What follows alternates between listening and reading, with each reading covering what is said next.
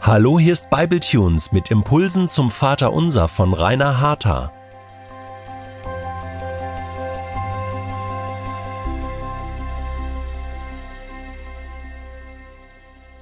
Herzlich willkommen zur Folge fünf dieser Serie zum Vater Unser.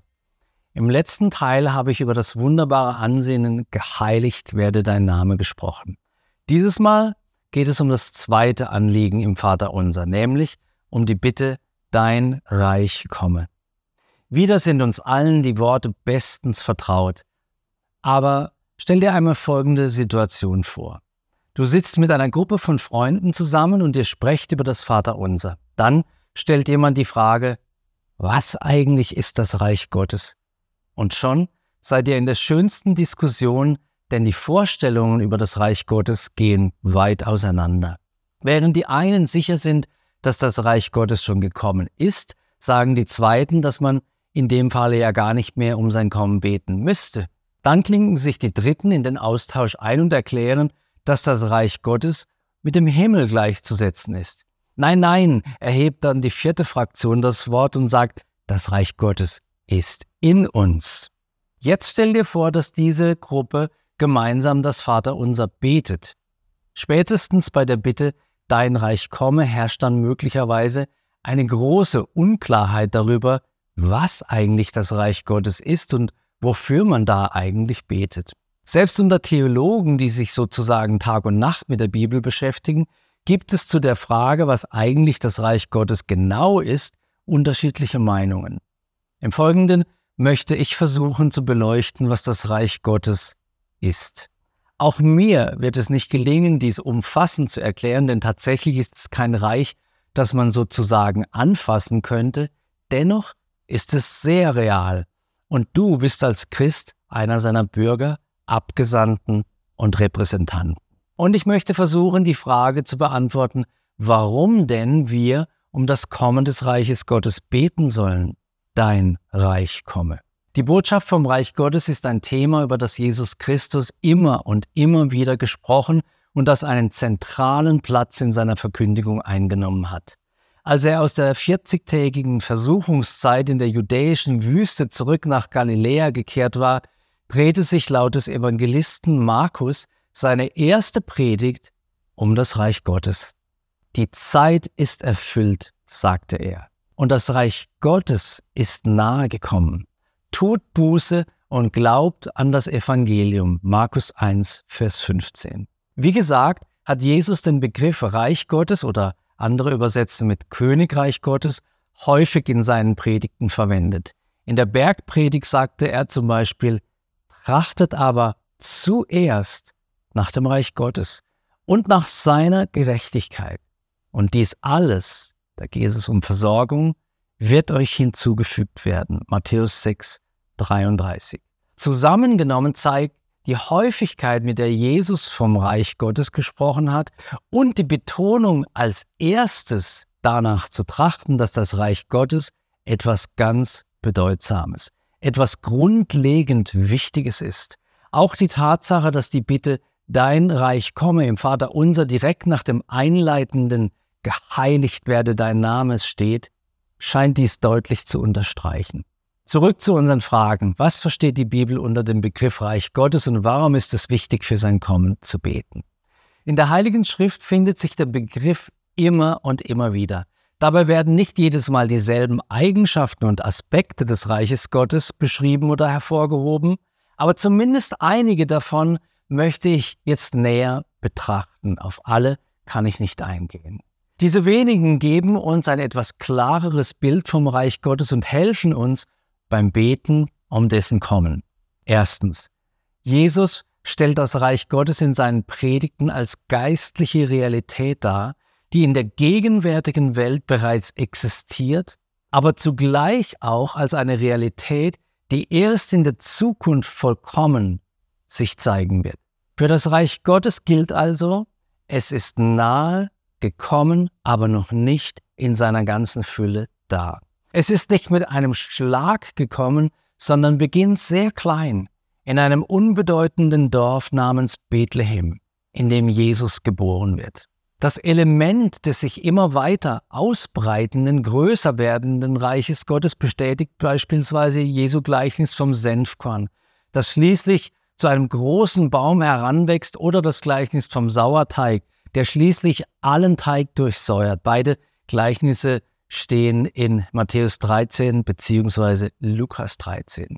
Diese Aussagen zeigen, das Reich Gottes ist ein wachsendes, größer werdendes, expandierendes Reich.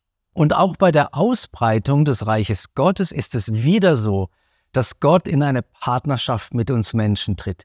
Er lässt es nicht vom Himmel plumpsen, sondern legt die Fundamente des Reiches und arbeitet dann mit uns zusammen an seinem Aufbau.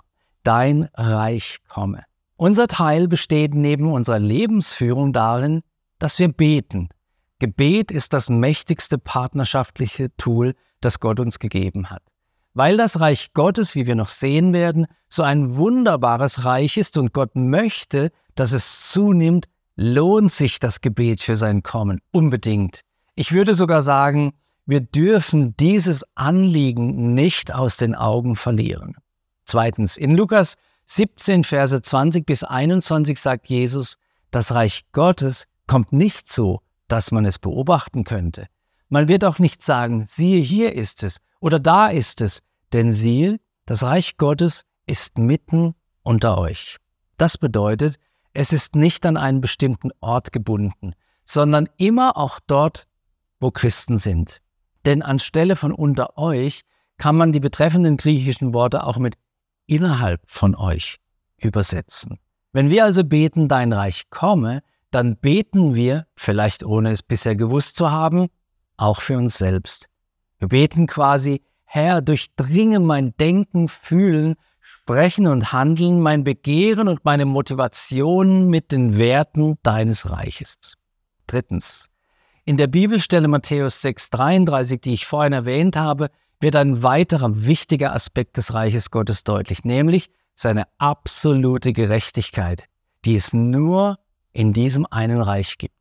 Trachtet zuerst nach dem Reich Gottes und nach seiner Gerechtigkeit, seiner Gerechtigkeit. Daraus lässt sich schließen, dass dort, wo das Reich Gottes vorherrscht, echte Gerechtigkeit herrscht. Wenn wir beten, dein Reich komme, beten wir um das Kommen echter Gerechtigkeit, zum Beispiel in der Stadt, in der wir leben. Und auch dieses Gebetsanliegen ist zugleich ein Aufruf an unseren eigenen Lebensstil. Wir sollen Menschen sein, Bürger dieses Reiches, die Gerechtigkeit schenken und sich für Gerechtigkeit einsetzen. Viertens, einen weiteren wichtigen biblischen Hinweis auf die Bedeutung des Reiches Gottes gibt uns Paulus in Römer vierzehn, Vers siebzehn.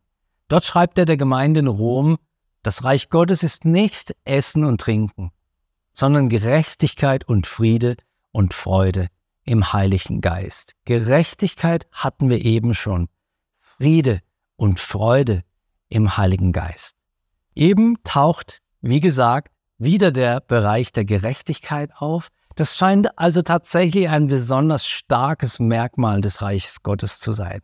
Paulus macht aber auch deutlich, wer das Reich Gottes erbetet, der soll dabei nicht zuerst an materielle Fülle denken. Ich bin sicher, dass es, wenn wir einst im Himmel mit Gott leben werden, niemals mehr einen Mangel geben wird. Aber das ist nicht der Grund, warum wir beten sollen, dein Reich komme.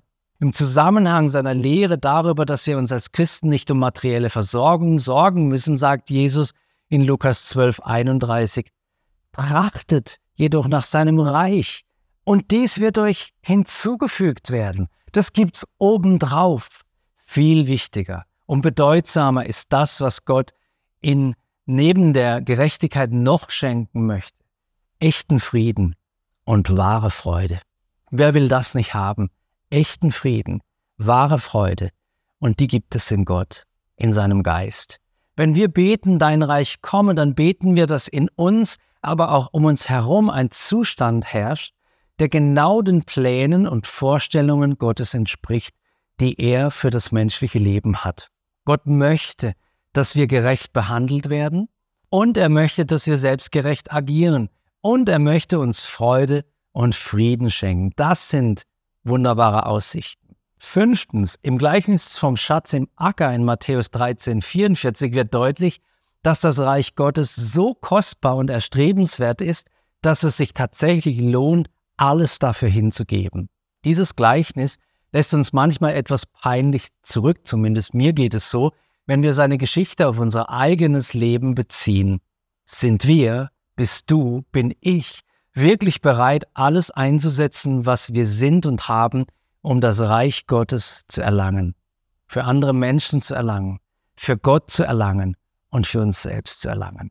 Diese Beispiele zeigen, wie viel Gottes Reich mit uns zu tun hat und welchen Segen es mit sich bringt, wenn wir uns um sein Kommen betend kümmern.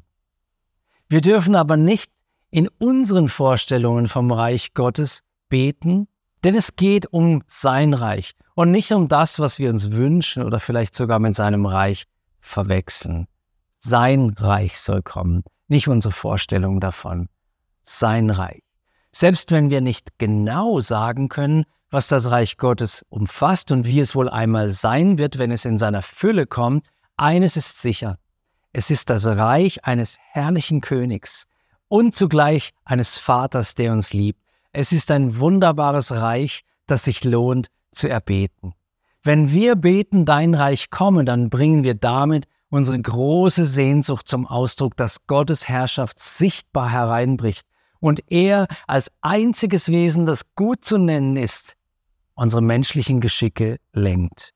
Wenn wir beten, dein Reich komme, beten wir gleichzeitig um eine Beendigung der Auswirkungen einer gefallenen Menschheit. Wenn wir beten, dein Reich komme, beten wir um das Kommen des großen Hochzeitsfestes, bei dem das Lamm Gottes seine Braut heiraten wird. Alle unsere Anliegen finden ihre Erfüllung in diesem einen großen Anliegen. Denn wenn Gottes Reich kommt, hören alle Leiden und Kämpfe auf.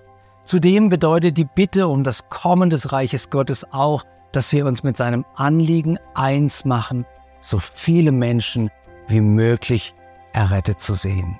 Dein Reich, Vater, soll kommen. Ich bete, Gott, dass dein Reich kommt in den Herzen der Hörer und Zuschauer, und ich bete, dass dein Reich kommt um uns herum. Herr, wir wollen Menschen sein, die dein Reich erbeten und mit dir gemeinsam bauen. Amen.